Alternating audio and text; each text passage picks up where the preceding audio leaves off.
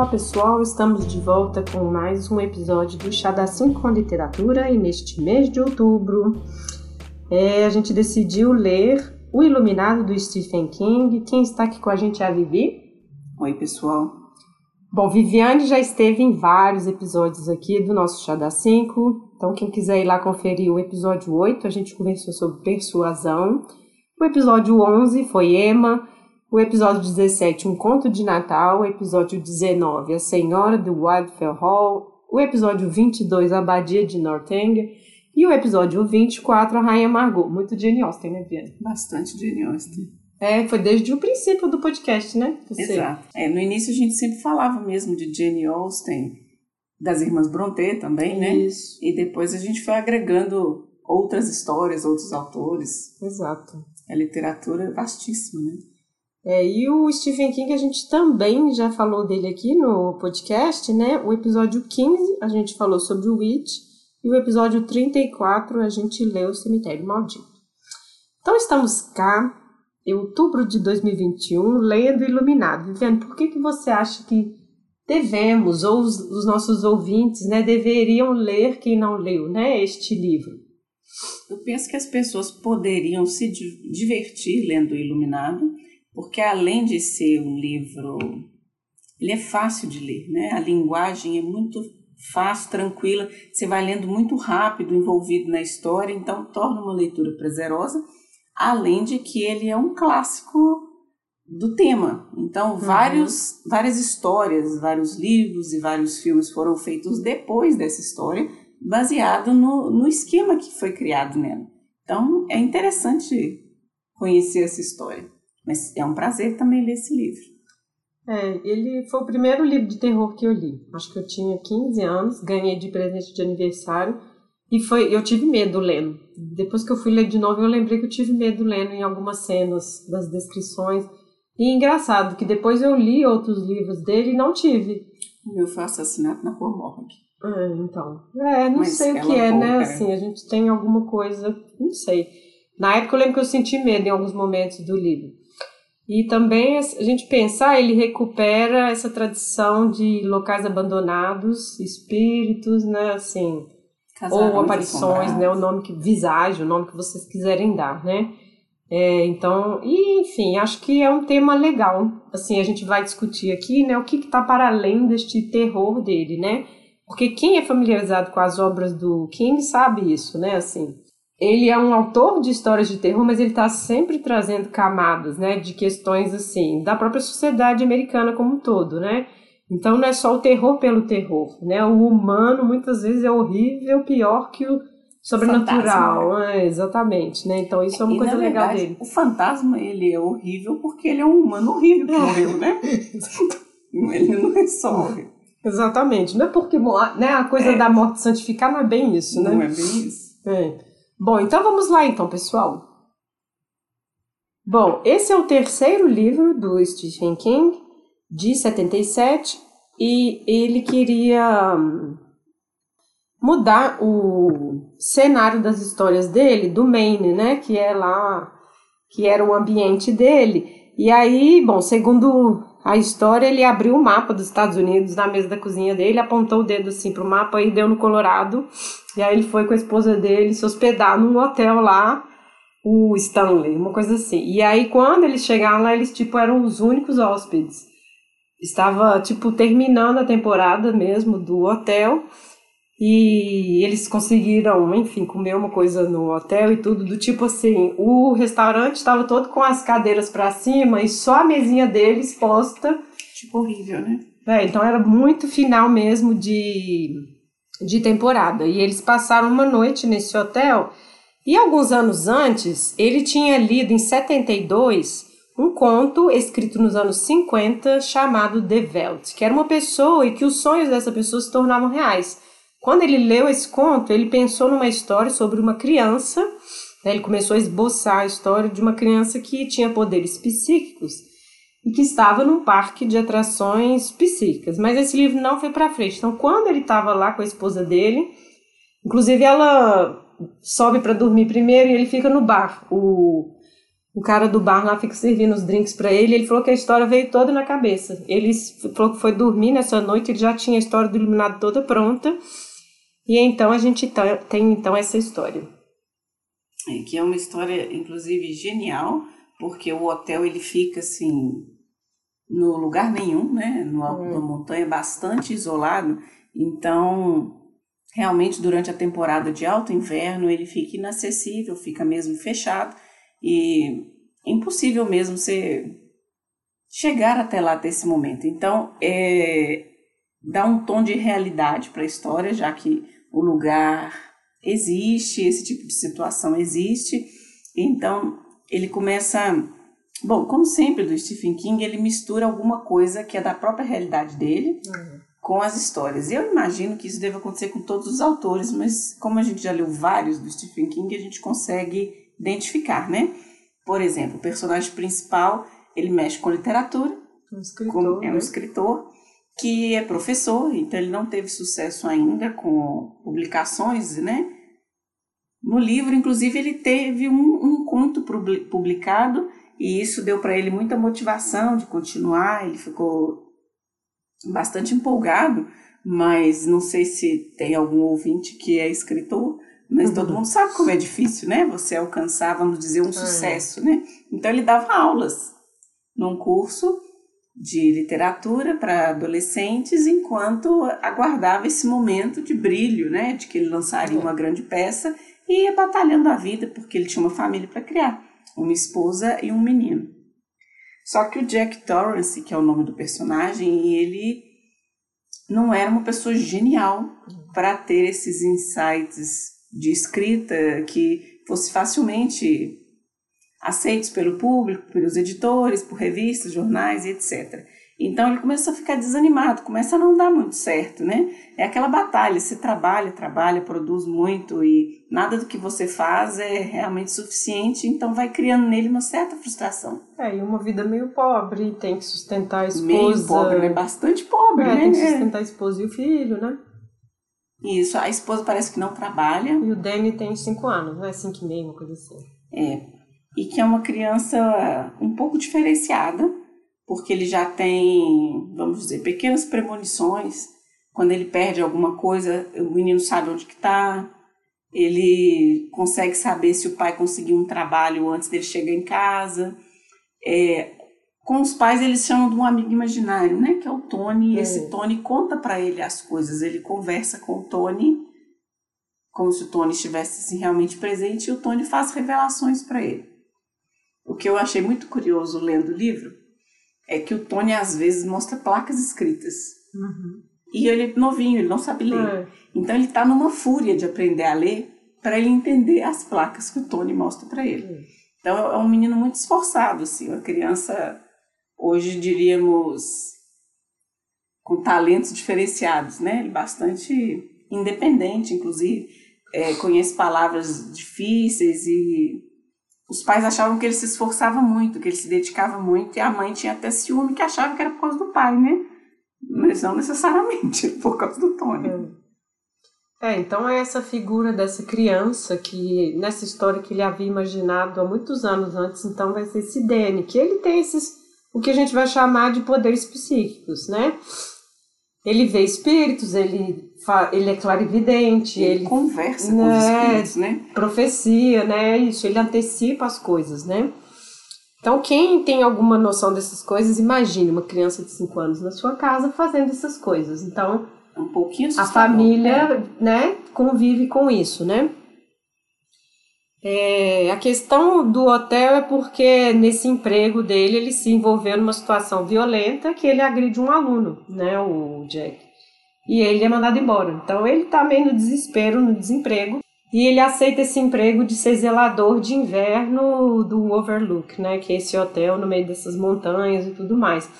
E tipo assim, ele fica fechado de setembro até março, Abril, né? É. É, então, assim, é uma grande temporada, é quase o outono e o inverno todo nas montanhas, né? Então, assim, é neve, né? Então, é esse inverno que fica sem comunicação, as estradas ficam fechadas, né? Então, existe toda uma preparação para quem vai ficar como zelador de de ter alimentos na dispensa, né, de ter toda uma assistência para poder sobreviver a esses meses todos aí, né? E aí ele decide com a família toda. Sim, e é engraçado a gente pensar nisso agora, dois anos depois de pandemia, né? Nossa. né? Que para a gente foi difícil ficar em isolamento, mesmo saindo eventualmente, nem que seja para o supermercado. Imagina não poder nem sair para o supermercado, porque o supermercado era dentro do hotel, né? A é, dispensa era lá dentro. Então, o limite que você tinha de caminhar era dentro do hotel, porque o nível de neve era uma coisa assim realmente mortal, não dá para a pessoa ficar se aventurando, não. É, e aí a questão é, como é um hotel antigo, né, claro, para ter esse tom de horror, né, as histórias passadas são super horríveis, né, e uma criança vendo fantasmas, né, vendo espíritos, né, claro evidente e tudo mais, ele vai ter contato com isso tudo, né? Então esse que é o miolo um pouco da história, né? Sim, inclusive ele pergunta para o Tony, né? Como que é esse hotel? E o Tony não uhum. quer dizer. E aí quando o Tony ele insiste, o Tony mostra, ele já sabe que não vai ser muito bom. Mas o Danny tem uma coisa muito que ele se preocupa muito que o pai dele tem esse emprego, porque ele tem medo da palavra divórcio. Ele não sabe exatamente o que quer dizer divórcio, mas ele tem medo que os pais se divorciem. Então ele, ele acha que este emprego vai ajudar com que os pais permaneçam juntos. Porque ele gosta muito dos pais e gostaria que os dois ficassem, ficassem felizes, né, juntos. É, assim, o plot é esse. E agora, isso que você está falando dessa percepção do Dani do divórcio, acho que a gente já pode entrar no primeiro tema, que é a própria questão familiar. Né? Por mais que seja uma história de terror, a gente tem três pessoas tentando um recomeço. Sim. Né? Assim, ele com a carreira dele, ela que tem as questões com a mãe, né? Isso a gente vê no livro. E, e ele, uma criança pequena, vendo a situação dos adultos e, e tentando, não podendo fazer é, nada. E tentando achar que pode contribuir e tudo mais. Então a gente tem um pouco essa questão da infância né, que vai ser aí meio temperado com essa questão dos poderes psíquicos dele, mas é interessante porque o Jack é uma pessoa meio que tem acessos de raiva, né? E aí a gente sabe um pouco do passado dele, que ele teve uma violência, ó, uma vida familiar. Ele teve uma infância horrível, o pai era alcoólatra e agredia a mãe, ele, os irmãos, né? E sobre essa questão, a violência doméstica é um tema, né, do, do livro. Do livro. E o Stephen King ele comenta sobre isso, né? Que ele, como pai, que era jovem na época, escrevendo esse livro, ele tinha dois filhos, né? Às vezes ele ficava horrorizado com os sentimentos que ele tinha em relação aos próprios filhos. De, que, de ser meio antagônico, assim, ama os filhos ao mesmo tempo, uma coisinha tira ele tira do sério, da raiva, né? de olhar o menino tipo, nossa, essa criança não vai parar, né? Assim, você nunca vai para cama, tá na hora de ir para cama, então ele vai falando sobre isso, né? Que é exatamente o que a gente consegue perceber no Jack, né? Assim, é... e ele fala que, que esse tema, né? Deu a ideia de para ele de que muitos pais devem viver essa experiência. Ah, com certeza, e eu acho que inclusive é um tabu você falar isso, porque acho que você cansa todo mundo cansa. E às vezes você tem uma, uma criança que não se cansa, mas você cansa. Exatamente. Eles não dormem, você quer dormir. Eles não param de chorar, você não sabe o motivo, eles não conseguem comunicar direito. É um desafio muito grande. E, infelizmente, a sociedade não admite que os pais é, exponham essa dificuldade, assim, possa conversar sobre isso, porque fica parecendo que você é incapaz, que você não dá conta dos filhos e e a é. realidade é que é um mini ser humano em, em, crescimento. Que parece com você. É, e aí você não, não, sabe ainda como vai lidar, né? Mas deve ser bastante difícil, não ter filhos, mas. É, e essa palavra que você falou, acho que é um tabu, porque ele fala sobre isso, né? Sentimentos de raiva em relação aos filhos. Por isso que vem a culpa depois. Né? O Jack ele tem isso, ele se sente culpado, né? Teve uma violência quando o Danny tinha três anos, né, e estava mexendo lá na escrivaninha dele, nos papéis dele lá, e ele quebra o braço dele, né? Sim. Então existe essa mágoa passada, da mãe não confiar muito de novo, mentiu pro médico, né? Então, assim, aquela coisa clássica, né? Caiu da escada, enfim, que ficam mascarando as violências domésticas. Então o Stephen King fala que ele tentou tirar isso dele, assim, esse sentimento, né, ao escrever sobre isso. Os filhos dele na época já tinham 15 anos e o outro tinha 13, né? Então assim, eles já eram mais mais velhos, né? E ele fala isso, né, assim, que às vezes ele sentia que tinha tanta raiva que poderia machucá-los mesmo, né? Então, eu acho que esse é um tema que é muito presente e aí a gente pensa na infância do Jack, que teve um pai alcoólatra, e ele também. E ele, ele se torna um também. adulto alcoólatra, né? É, o livro tem duas, adapta duas adaptações cinematográficas, né? Uma que é essa super famosa com o Jack Nicholson e uma segunda adaptação que é uma minissérie. Eu até lembro de ter assistido há muitos anos atrás na televisão aberta. Nossa, a gente assistiu na Record dublado. É, isso. É de 97 e o primeiro de 80. Isso. E nesses, nessas duas adaptações foi poupado da gente a infância do Jack, que hum. no livro ela é bem detalhada. Não sei se todo mundo já leu o livro do Stephen King, mas ele detalha bastante, bastante. as coisas. Ele, ele enriquece muito a vida dos personagens, né? E a vida infantil do Jack, ele lembra que ele amava muito o pai dele mas que tinha medo, às vezes, de algumas coisas. Por exemplo, o pai dele gostava de jogar ele para cima, de brincadeira, e às vezes ele batia no teto e doía. Então, isso é triste, né? Uhum. Assim, você gostar de brincar com seu pai, mas a brincadeira era violenta. Uhum. O pai tinha uma bengala que chegou a espancar a mãe com a bengala, ela foi para o hospital. Então, era um ciclo de violência, assim. Uhum. Então, ele lembra dos irmãos que eram mais velhos saírem de casa, da irmã nunca levar a namorada em casa e de uma série de, de detalhes que a gente, de, como é adulto, vai percebendo que são sinais de violência doméstica. É. E ele, criança, não tinha como entender, né? E aí ele, adulto, ele vai lembrando dessas coisas e ele vai sentindo que são é, características do pai dele que ele tem. O pai dele era enfermeiro e tinha essa ruindade, assim.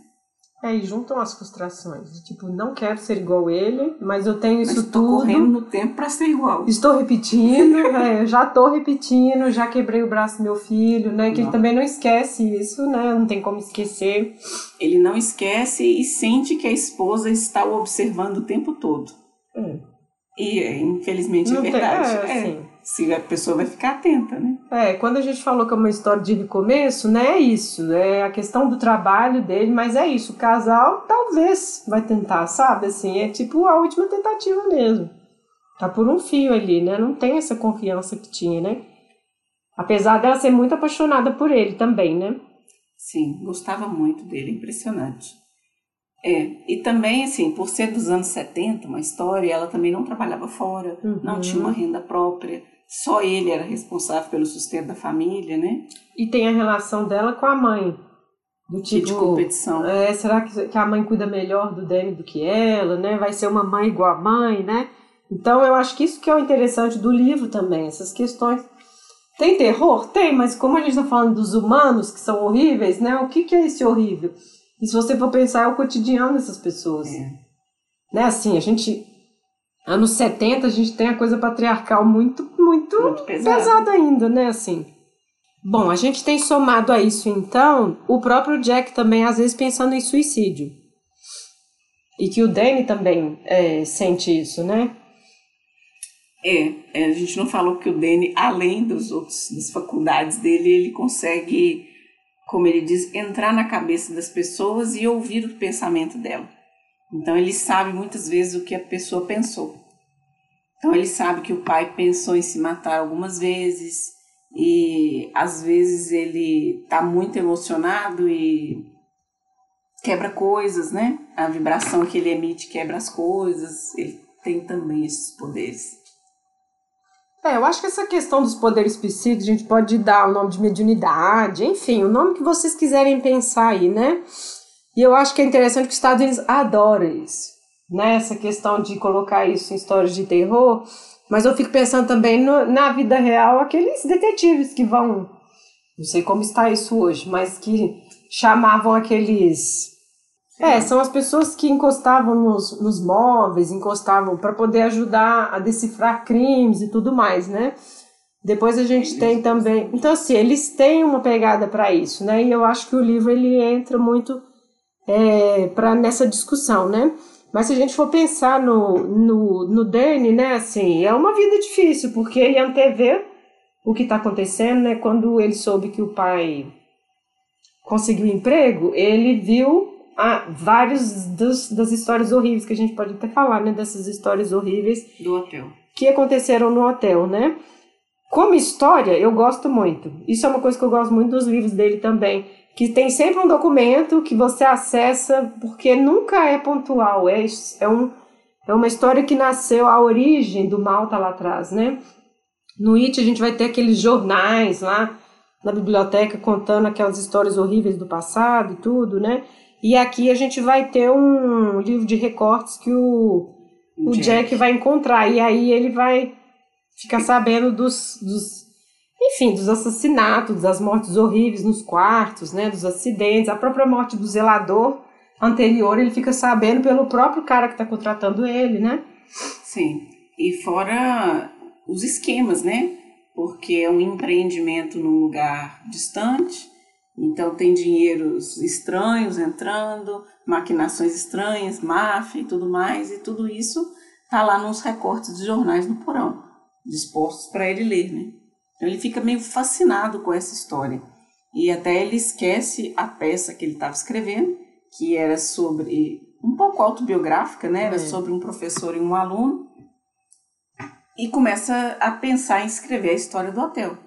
Porque o hotel é riquíssimo, ele sozinho tem um monte de histórias, então dá para uma pessoa que é criativa realmente desenvolver ali histórias sobre isso. Só que uma pessoa que conseguiu um emprego para ele falou com ele para não escrever, porque ia queimar o filme do hotel e ia acabar com o negócio. E ele falou: Não, eu não quero que você escreva sobre isso, não. E ele fica muito bravo, né? Ele tem acesso de raiva contra essa hum. pessoa por causa disso, antes do inverno chegar, que isso já acontece, né? Uhum. Aí ele já começa a ficar transtornado, ele achando que as pessoas em volta dele já estavam, tipo, minando o seu trabalho criativo. É aí que está a questão do encosto, né? Porque assim. do encosto. É assim. Ele já tem isso. Nossa, as pessoas estão contra mim. E é exatamente isso que os espíritos ficam falando com ele. Eu tô achando que sua esposa está é. contra você. Olha, o Danny está contra você, né? Você faz parte daqui do hotel com a gente. Então, assim, eles vão naquilo que você abre a porta. É. Né? Então é interessante a gente pensar isso, a questão do hotel voltando, os humanos têm as coisas horríveis, têm esse lado né? ruim, e o que, que o hotel faz? Ele potencializa para ele, ele mesmo, ele se alimenta disso. O It era isso também, né? Ele se alimentava do medo, da violência das pessoas, tinha aqueles casos de racismo, enfim, linchamento, tinha aquilo tudo. O Overlook é um pouco isso, ele vai incentivar aquilo de ruim que tem em você. Né? Se é a pessoa que é corrupta e aceita dinheiro e tudo mais, é isso aí que ele potencializa o Jack com os acessos de raiva, a paranoia dele com os outros, é isso que ele potencializa, né? Então é meio que ele vai canalizar para si a ruindade das pessoas, né? E aí ele vai potencializar para esse caos no mundo, né? Exatamente. Eu acho que assim, a pessoa que gosta mais de espíritos, ela vai gostar mais da série, que tem quatro episódios, três ou quatro episódios? Quatro, eu acho. Quatro é. episódios, tem mais espíritos. O filme do Jack Nicholson tem menos espíritos tem assim aparições e tudo, mas o, a série tem diálogo com os espíritos. É, é super interessante. No livro tem também os diálogos. E dá para a pessoa escolher, né? Ver os dois vai ser interessante também. Bom, já que a gente está falando dessa questão do, dos poderes psíquicos, né, a gente pode comentar as histórias, porque é a questão do horror, né? Como a Viviane comentou, o filme do Kubrick, ele não pesa tanto. Eu acho que é por isso que eu gosto do filme dos anos 80, porque ele pesa nesse lado humano. Ele é pontual no terror, vocês têm medo das tomadas, né, as gêmeazinhas, o, a cena do velotrol, aquilo tudo é excelente. E a série vai carregar nessa coisa de terror bem galhofa mesmo, de maquiagem, é uma coisa assim, né? Mas ele coloca o próprio Jack enlouquecendo de um jeito muito interessante que você vê se ele já tinha propensão, que é justamente isso, né? O hotel só potencializou, ele não fez ele ficar um homem ruim, ele já era, já estava ali nele, né? Então acho que a gente pode comentar um pouco esses casos, né? Porque é a vida normal. É a vida humana, é, exatamente. A suíte presidencial tem um caso de assassinato de uma pessoa da máfia, né? Ela é retratada no filme, na série de, de quatro episódios. E é um assassinato comum de, de máfia mesmo. A pessoa chega, mata os guarda-costas, é. entra na, na suíte presidencial, mas o assassinato é cruel, é com arma e machado. Então faz aquela bagunça, aquela lambança que o Danny vê ele quando vê. ele entra na suíte presidencial. E o Jack lê sobre depois também, Nos né? jornais. E ele fica fascinado porque faz parte da história é, do país. Americana, é. é. Vinha, era uma máfia de Las Vegas que queria fazer jogos no Overlook também. Então, é um, foi um caso importante, midiático da época. E ele ficou encantado com isso. O das gêmeas, que é muito famoso também, essa cena de terror, né? Quando uhum. o Velotrolzinho vira e vê as duas menininhas. As gêmeas foram assassinadas pelo último zelador, zelador Grady, eu acho que era o nome, e o zelador era o pai delas, que também foi levado à loucura pelo Overlook. Esse, a maioria, a, os próprios personagens falam sobre ele porque eles conviveram com ele. É uma história mais recente. A da máfia é mais antiga. É.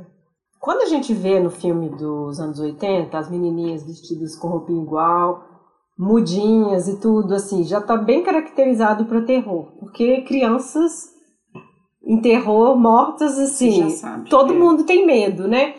Mas se você puxa o caso para a vida real, é horrível. É horrível. É um pai que enlouqueceu e matou as filhas, né? É, assim, é entendeu? Então, assim, é, é. É um terror mesmo. É assim, é. Se você. Enfim, os Estados Unidos adora, né? Essas histórias, faz documentário e tudo mais. Mas se você pensa na situação, é exatamente por causa do hotel também, né? Ele é levado a cometer isso e tudo mais. E depois ele se mata, né? Isso. E se você tira isso para a realidade, não, não tem isso, né? O filme coloca isso numa atmosfera do horror e tira o horror da realidade, na verdade, sabe? É. Assim, é um pouco isso.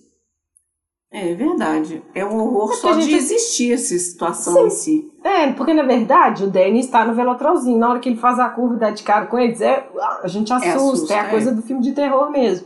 Mas você abrir um jornal e ler essa história, você é fica um chocado. também, é. Né? Assim, é um outro tipo de reação, né? Assim. Então o filme faz isso, né? Exatamente. E tem a assombração também do quarto 217. Essa assombração do quarto 217, é, ela é mais falada no tanto no livro quanto nos filmes, porque todo mundo parece que já viu essa mulher, é. assim. Funcionários do hotel e diversas outras pessoas que conviveram ali. É aquele espírito que todo mundo sabe, conhece, mas é. melhor não falar sobre. Exatamente. Então, o Danny, ele lê no pensamento do cozinheiro esse número de, de quarto de hotel, porque o cozinheiro também viu e ele fica curioso para saber o que, que é. Então, desse quarto era uma senhora mais velha, esposa de um advogado famoso, que tinha um caso com um jovem. E ela ia passar o veraneio no hotel com esse jovem, então eles se divertiam muito. Era uma situação um pouco humilhante, assim. E aí, num, num dia de manhã, ele pegou o carro dela e foi embora. E ela ficou sozinha no hotel. Então, ela corta os pulsos na hum. banheira e morre. Hum. E, e, aí é esse espírito dela que fica nesse quarto 217, da, assombrando da as banheira, pessoas. É. É... Esse, esse crime, ele é interessante de, pensar nos dois filmes, porque o filme de 80 do Kubrick o, o Steven detesta, né? Assim, ele não gosta. Uhum. E a série de 97, ele, ele ajudou roteiro, a é. escrever é. o roteiro, né? Então, assim, é. o que está ali foi aprovado por ele. E eu tava pensando que na de 80, o Jack Nicholson vê a mulher. Assim, primeiro ela, o Danny aparece lá embaixo com, né, ele desce é. meio assim, nossa, quase alguém tentou estrangular. A Wendy acha que é o Jack Nicholson, né, Lógico. o pai e tudo mais, que é a confusão. Quando ele sobe para verificar, ela está saindo da, da banheira. da, banheira. e ele fica com uma cara de tarado. Exato. Um fantasma acaba de sair da banheira nu. Tentou matar seu filho. Mas você, nossa, uma mulher Tipo, você nua, chega a beijar. Isso, é. entendeu? Então tem essa cena que é absolutamente estranha. É. Depois ele vê pelo espelho que ela é tipo um zumbi um lá, assim, é. é uma coisa bizarra. Aí ele fica com nojo. É, na série ela já aparece apodrecida. Uhum tanto para o Danny quanto para o Jack. Então, assim, acho que manteve a coisa assustadora, porque é isso que vai assustar uma criança. Isso. No livro, inclusive, ela aparece pro Danny já apodrecida Uhum. e suja ele de batom. Exatamente, ela dá um beijo nele. É, e aí a mãe pergunta, uai, de quem é esse batom? Isso. É, é muito, é a, o efeito físico é muito grande, É, suja ele de batom. é. É, então, assim, eu entendo ele não gostar no primeiro filme porque é um toque estranho. Sim. Eu entendo a década dos E é anos mórbido, 80. né? Não, e é mórbido, né? E é tipo assim, nossa, um, um, um espírito maligno tentou matar seu filho, você tem tesão no espírito, entende? Assim, Nossa, é. tipo, É, um pouco não, não dá. deslocado, sabe? Anos 80. Enfim, acho estranho. E aí no, no, no de 97, a gente vê que tentou. E aí, enfim, tem a pegada anos 90, do espírito, do espírito meio deixa as pegadas molhadas no chão, assim, aquela coisa. Pra provar que ela tá ali, a risada maquiavélica, né? Ele sai correndo e ela correndo atrás dele, enfim. Correndo não, né? A risada dentro do quarto. é. Então eu acho que tem duas perspectivas aí que são muito distintas, né? E é a primeira vez que, o- que o Danny tem esse contato assim, físico, né? É. Com o sobrenatural, porque a princípio ele achava que ele viu, aí ele fecha os olhos, conta até 10 e olha de novo, já sumiu a aparição. Funcionou durante um tempo, né? Com essa mulher do quarto 217 não funciona, ela não some e ainda tenta estrangular ele. Aí começa a ver, ele ficar com medo do hotel, né? É. Porque antes ele estava achando que ele ia continuar vendo, fechava o olho, contava até 10, apagava e assim ele poderia continuar a estação toda. Só que não. Não, e isso é o legal porque, enfim, todo mundo conhece alguém que tem uma história de espírito. Sim. E é isso que a pessoa faz, fecha o olho até desaparecer. É. É exatamente o que o Danny faz.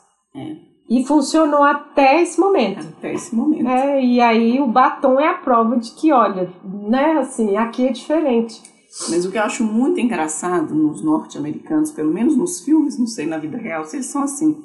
Eles absolutamente não acreditam em espíritos e em fantasmas. É, fica negando, né? Nega o tempo inteiro. Então, tipo assim, deu o maior problema, parece sobrenatural, acaba a luz, você vai no porão trocar os fusíveis.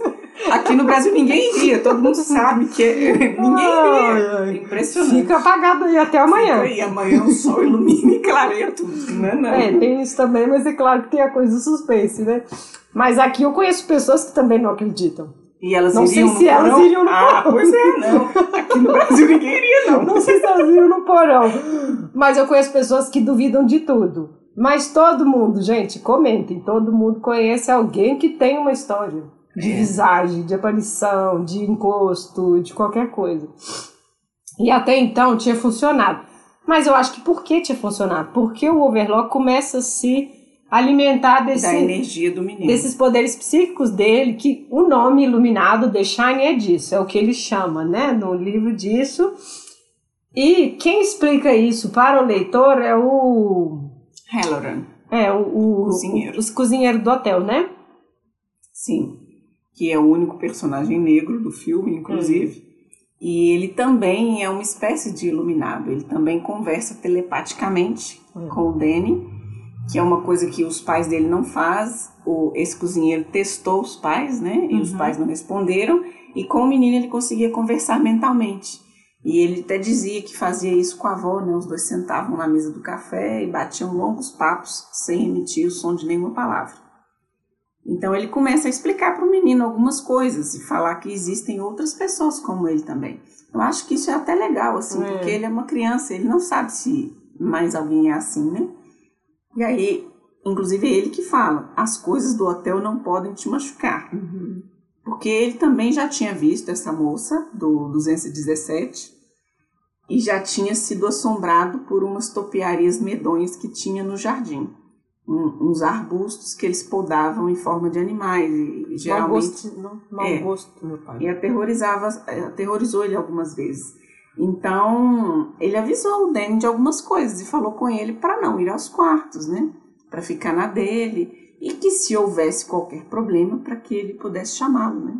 É, eu acho que pensa novamente na, no- na vida real. Pessoas que veem espíritos e às vezes não têm com quem contar. E aí quando encontra a pessoa, nossa, eu também vejo, nossa, eu também vejo desde criança.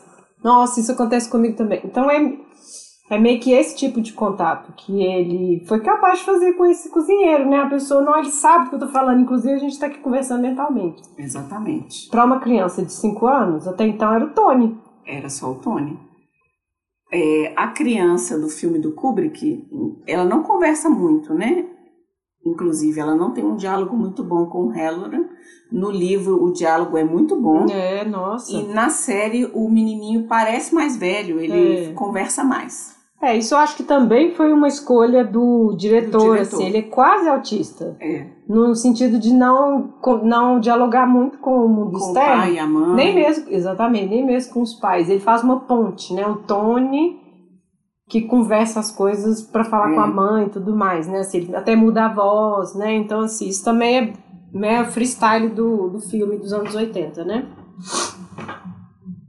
É bem interessante. A história das topiarias do jardim eu acho particularmente bem assustadora. Porque é, porque é planta, né? Uhum. E planta é tipo um arbusto com folhas e a pessoa vai podando. Vamos supor lá no formato de um leão. Dependendo de como a luz bate, a poda é feita, realmente a figura muda. Né? Pode ser assustador, sim. É, e é uma ideia genial essa que ele colocou mesmo.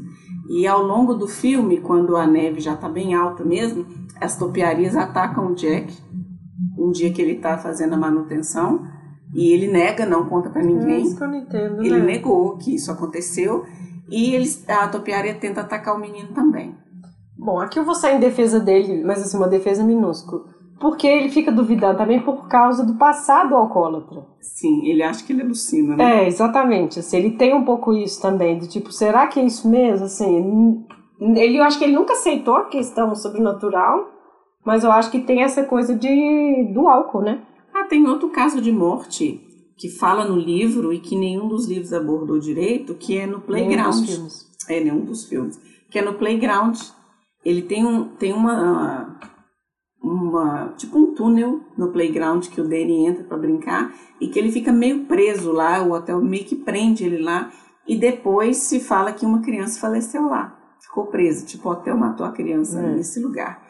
E o Danny conseguiu sair e foi perseguido pelos leões de topiaria depois. É uma, é uma, é uma cena não porque está só no livro, mas é assustador. É assustadora a descrição, é muito boa. É, e novamente, né? É um, nossa, foi acidente a morte dessa criança? Não, não é sabe, assim? É. Então, assim, ele trabalha com essas mortes, né? A coisa do chefe lá da máfia e tudo, ele vai trabalhando com essas mortes mas é o hotel que está causando isso, é o hotel que está organizando para que as pessoas morram, né?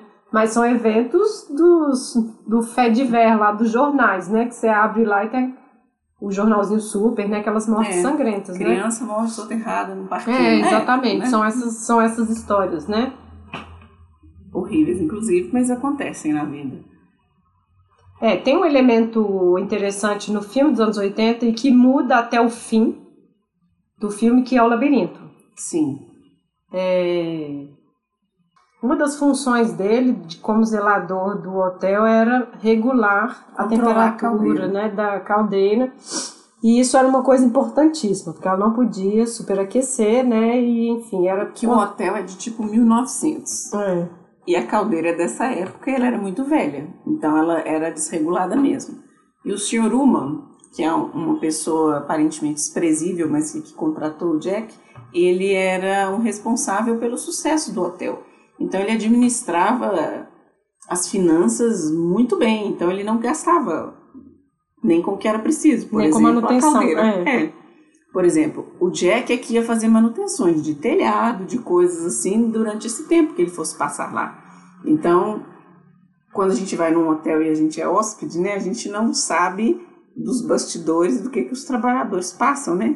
É. Nesses lugares. Então o Jack, então o Jack como zelador, ele era responsável por muita coisa no hotel. A gente chegou até a comentar, se fosse só dois meses de um hotel fechado, é muito lugar para você varrer, para você aspirar. A gente sabe que mesmo lugar fechado dá poeira, né? A tal da, da limpeza de inverno, da, é. da faxina de primavera que você tem que fazer depois do inverno. Jesus amado. É, assim, muito, muito serviço a ser feito mas o da caldeira tinha que ser feito regularmente, pelas manhãs e à noite. Você controlar que se ela subisse muito, corria o risco de explodir.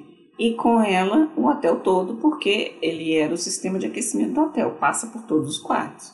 Não teria jeito.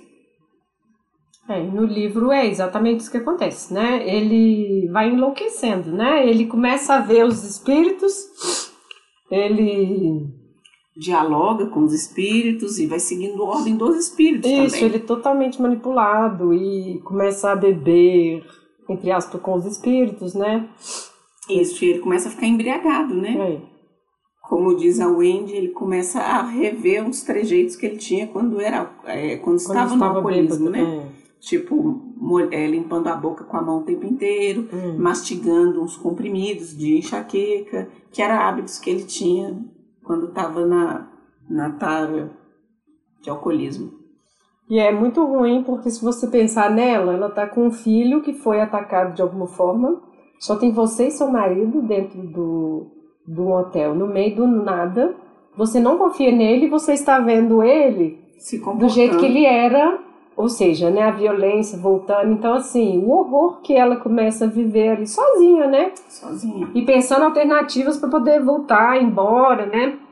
Sair desse hotel, né? Então, assim, o horror para mim é isso ser presa assim, os espíritos estão lá, sabe? Assim, é, enfim, tem tudo bem, mas assim, o horror é isso, você não confia naquela pessoa que você é casada, que você tem filho, o seu filho tá ali sendo ameaçado e tudo mais, né? Então, assim, acho que o horror da história é exatamente isso.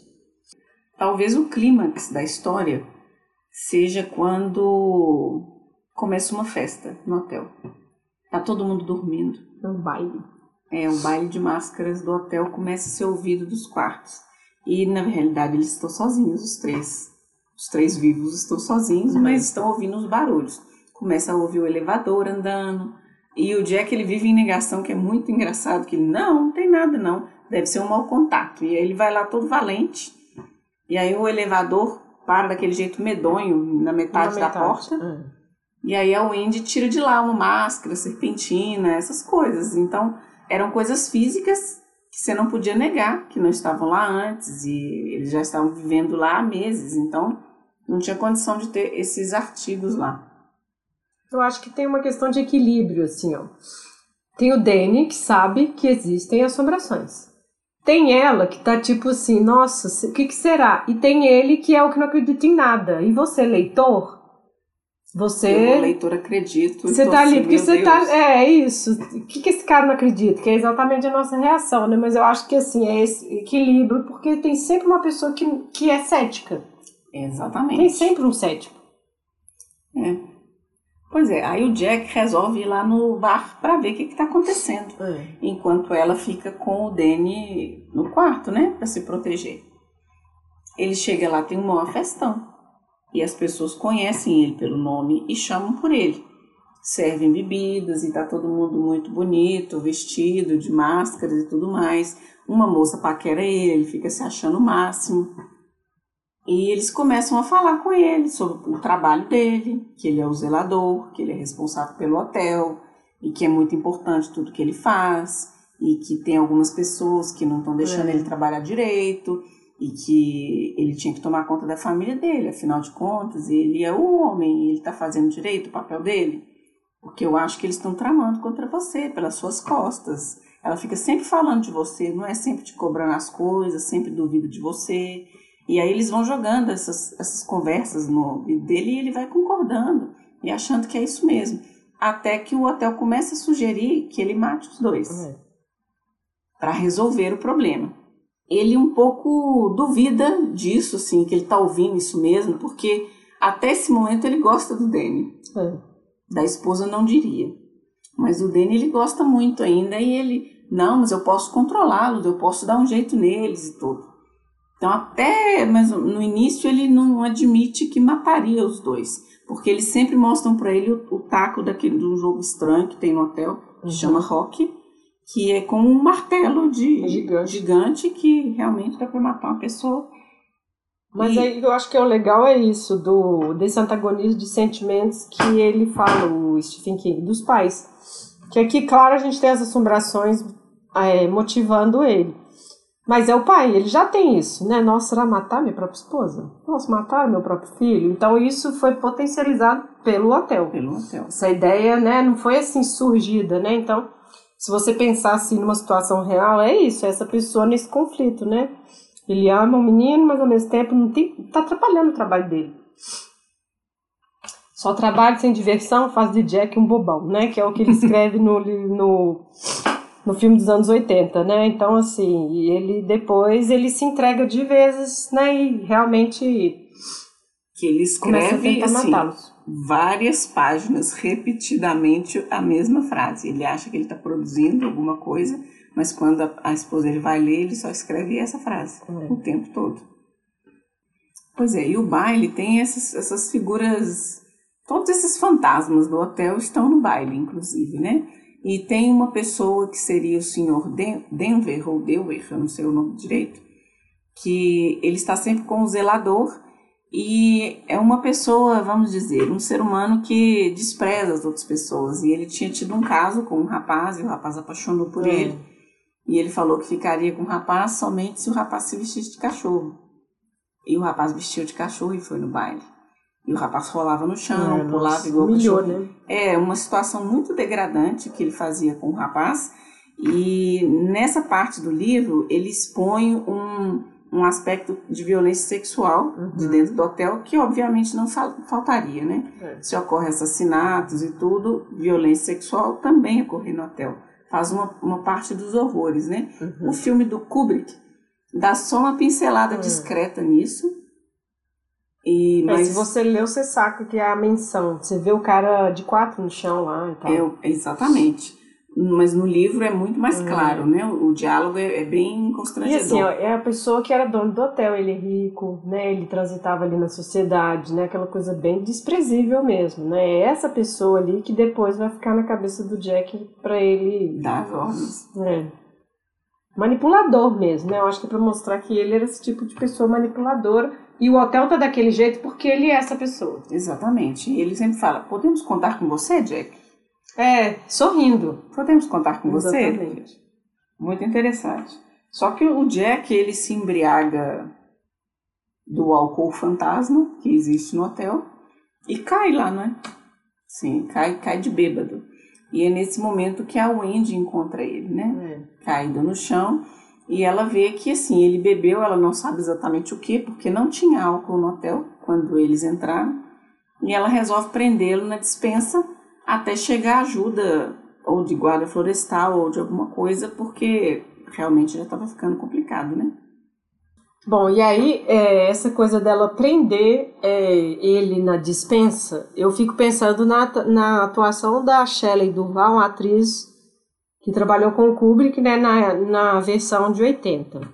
Porque eu estava vendo uma, uma entrevista dela que ele fez ela repetir as cenas diversas vezes, né? E ele falando de um jeito horrível com ela. Não, do jeito que você está fazendo tá muito falso. Não, desse jeito que você está fazendo, tá assim, eu achei meio agressivão. Mas.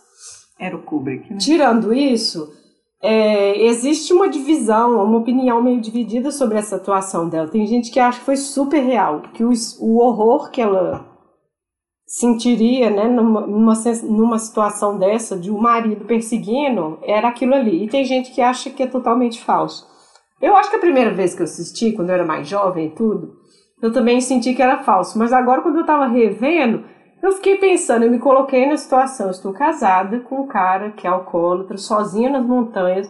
Meu filho tem mediunidade e eu não sei lidar com isso e meu marido tá tenta me matar com um machado, entende? Assim, é o ápice do, do tipo você tem que sobreviver.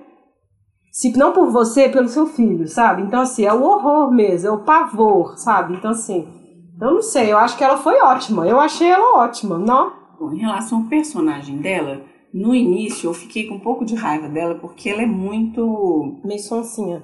Jack, eu vou trazer um lanche para você mas você tá aqui me atrapalhando. Aí ele xinga é, ela toda. Aí ela demais. nem responde. É. Aí isso eu fiquei um pouco com raiva. Mas na parte do terror. É, na parte do horror, é. Na parte do horror eu achei ela excelente. É. Porque nessa parte que ela tá muito histérica, ela já viu os fantasmas, é. já viu o elevador cheio de sangue e o marido dela com um machado querendo matar é. ela, dando porrada nela. Não tem nada a explicar que se explica. É, ué, não, aí eu acho que foi é, então, excelente então, a atuação acho, dela.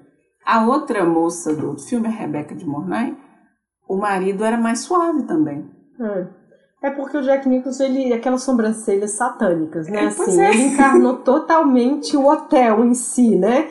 E o outro não, ele é aquele cara meio assim, nossa, um pai. Ele ficou ah, tipo possuído, é? É, isso, ele ficou possuído. Ele fica até com a cara podre, é, é exatamente. É. é, é diferente. É menos. É. é. E ela é mais, mas assim, a atriz da série é mais esperta. Sim. Tipo, ela conversa com o menino sabendo que ele vê as coisas e tal. Ela mais ou menos já sacou a do menino. Sim, e ela, tipo, tinha um trabalho, né? Ela parece que desenhava e assim, é. ela tinha outros interesses. E a coitada da Shelley Duval, ela era só cuidava Ela vivia só para eles. É, bem... É, talvez se for olhar pelo lado da questão dos anos 70, família patriarcal, ela encarnou totalmente isso. É. Nós, quando ela chega um café na cama para ele, 11 e meia da manhã, nós vontade de jogar aquela bandeja na cara dele. Pois é. Assim, Exatamente. Era isso que ia fazer, sabe? Folga, né? Que folga. É. Mas realmente, as cenas de pavor são excelentes, assim. Hoje, claro, né, elas são clássicas, mas assim, ela tenta. E assim, ela é um fiapo de mulher. Exato. Que e um homem com um machado atrás. Gente, isso, sabe, assim, isso é o horror. É, é isso é o horror, sabe, assim. Fantasma é uma coisa, isso é o horror. Exatamente. Eu lembrei de uma cena da série que ele tá dando machadada na porta e a porta não cai. Aí aparece o fantasma acho que mais um, uns golpes vai dar, senhor. É, exatamente. É muito interessante, muito bom. Acho que valia a pena ver os dois. É, assim, eu acho também. É porque é a mesma história, mas é uma pegada bem diferente, é, é muito bom.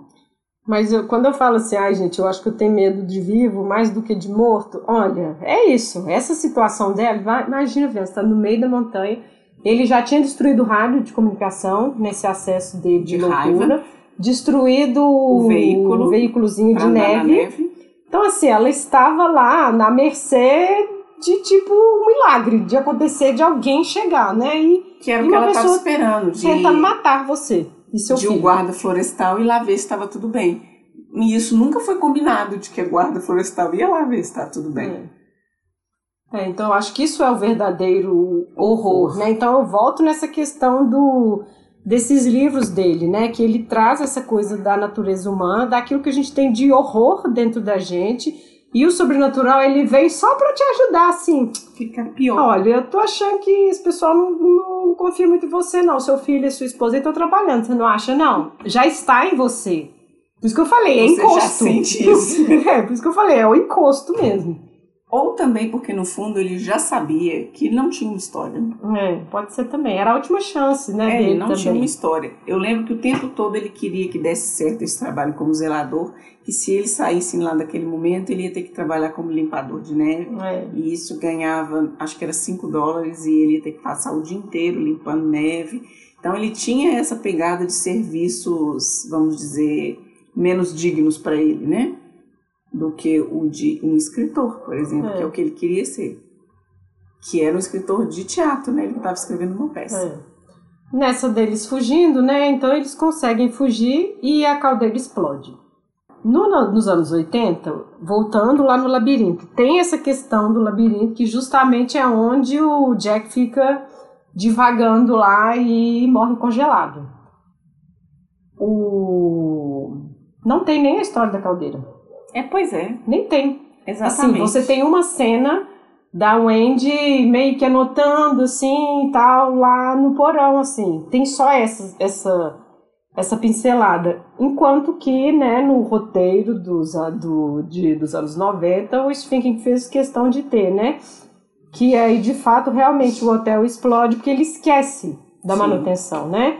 E aí ele até tenta chegar para consertar, mas explode. Só que os anos 90 ainda tem um, uma pincelada de redenção, né? Assim, o Jack, no final, os espíritos estão lá, não, controle a caldeira, é, controle a caldeira. Não, a gente vai, tipo, vai acabar isso tudo aqui e tudo mais.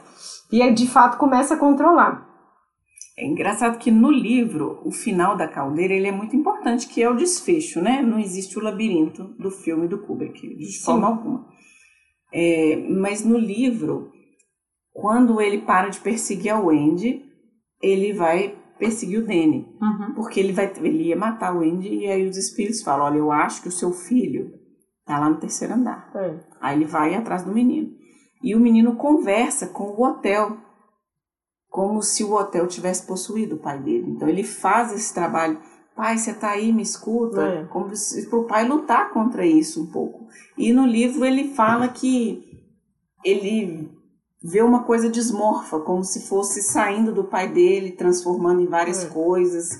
E aí que ele fala, eu sei de uma coisa que você não sabe. Isso. E aí o hotel fala assim, meu pai não regulou a caldeira hoje. E aí o hotel é, lembra, é. nossa, teve isso. Lembra. É, é interessante essa é. parte, porque é um final Assim, a gente sempre reclama do final do Stephen King, mas esse final era interessante, é. assim. Mas eu acho que o, o, a série encafonou o negócio. Sim, no final sim. Ele tá com a mãozinha lá, regulando, uhum. e aí vem esse momento do menino conversando é. com ele. E a que gente, não existe no livro. E eu é. lembro da gente assistindo esse filme na Record, implicando com o atorzinho Mirim. Na época a gente teve ódio do menino tadinho.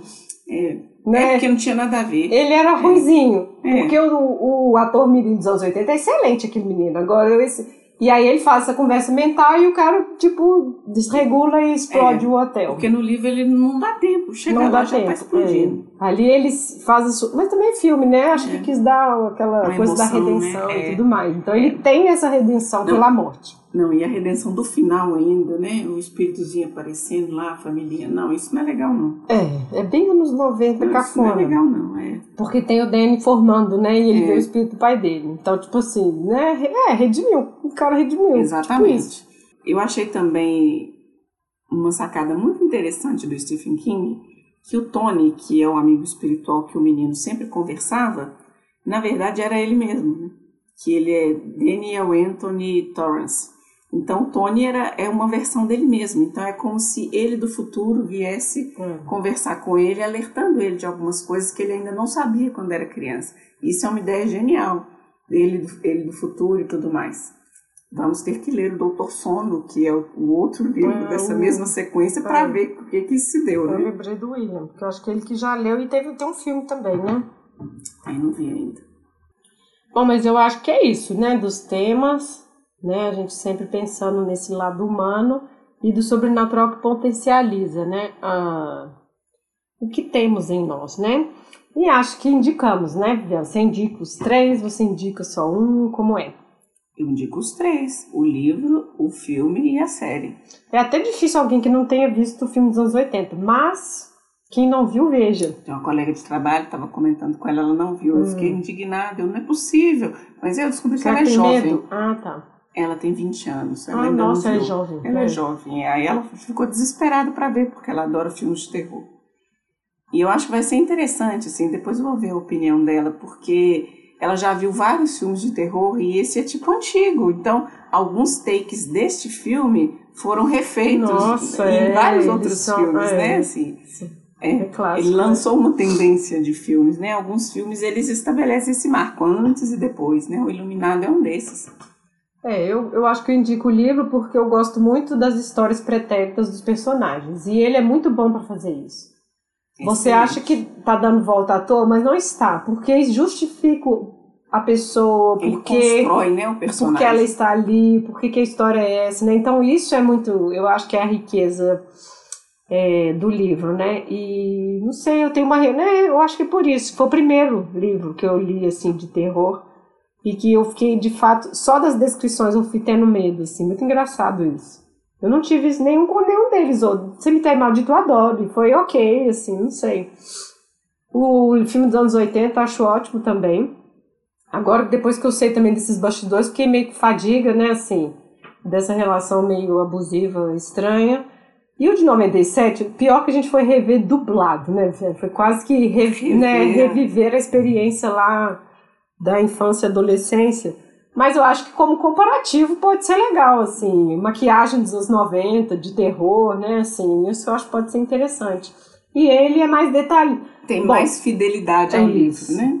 Por exemplo, o hotel dos anos 80 é muito melhor, muito legal. Porque você fica pensando se assim, a trabalheira que é para manter aquecido um hotel daquele. Gigantesco, com muitos quartos Já o hotel da série parece uma casa grande, né? Uma é. E assim, é, a dispensa gigantesca, que tanto de comida para tantos meses, né? Então, assim, ele é bem mais realista, né? Do ponto de vista, assim, pensar, nossa, realmente, três pessoas presas no meio da montanha. Isso não é uma boa ideia. É, tem inclusive um, eu tô lembrando do livro é, que ela cozinha uma peça de peru. Aí o Jack fala, nossa, nós vamos comer peru agora meses. É. Porque são só os três. Exatamente. Vai jogar comida fora? Exatamente. É, exatamente. Então ele, eu acho que o de 80 ele tem essa coisa realista, perde um pouco a questão desse, desse lado humano que a gente está discutindo, mas também porque é um filme de terror mesmo, né? Para trazer um pouco esse suspense, né? E o de 97 dá para divertir. Sim. Dá uns medinhos de vez em quando, mas é, é bom também. É, você tem alguma indicação? Ah, tá. Eu vou indicar para quem tiver curiosidade o Doutor Sono, que é do mesmo autor, Stephen King, e é a continuação da história do Danny. Uhum. Tem livro e já tem filme também, uhum. com o Ivan McGregor. Isso. E eu queria indicar também, talvez não é novidade também, é a Mansão Rio, é uma série que está na Netflix. Netflix. E ele tem algumas coisas também que lembra a história do Iluminado, como a gente já disse, ele, né, inspirou várias coisas. Né? Então ele também é uma família num casarão e revivendo seus problemas familiares. Não chega a ser tão dramático assim igual o Iluminado, porque a família inclusive tem mais pessoas, mas é muito interessante também, eu gostei. Fiquei com medo de algumas partes. Então, funcionou. Funcionou, é. Essas coisas tem que assistir de dia. Totalmente de dia, porque a gente, eu não quero sonhar com essas então, coisas. Então, eu também. Esse é o meu lema também. não vamos formar imagens mentais. Bom, mas é isso então, pessoal. Chegamos ao fim, né? A gente agradece quem escutou até aqui. Quem não assistiu, assista. Quem não leu, leia. E é isso. Agradecer a Viviane pela sua presença, seu retorno ao podcast. Uhum. E nos vemos mês que vem, pessoal. Tchau. Tchau.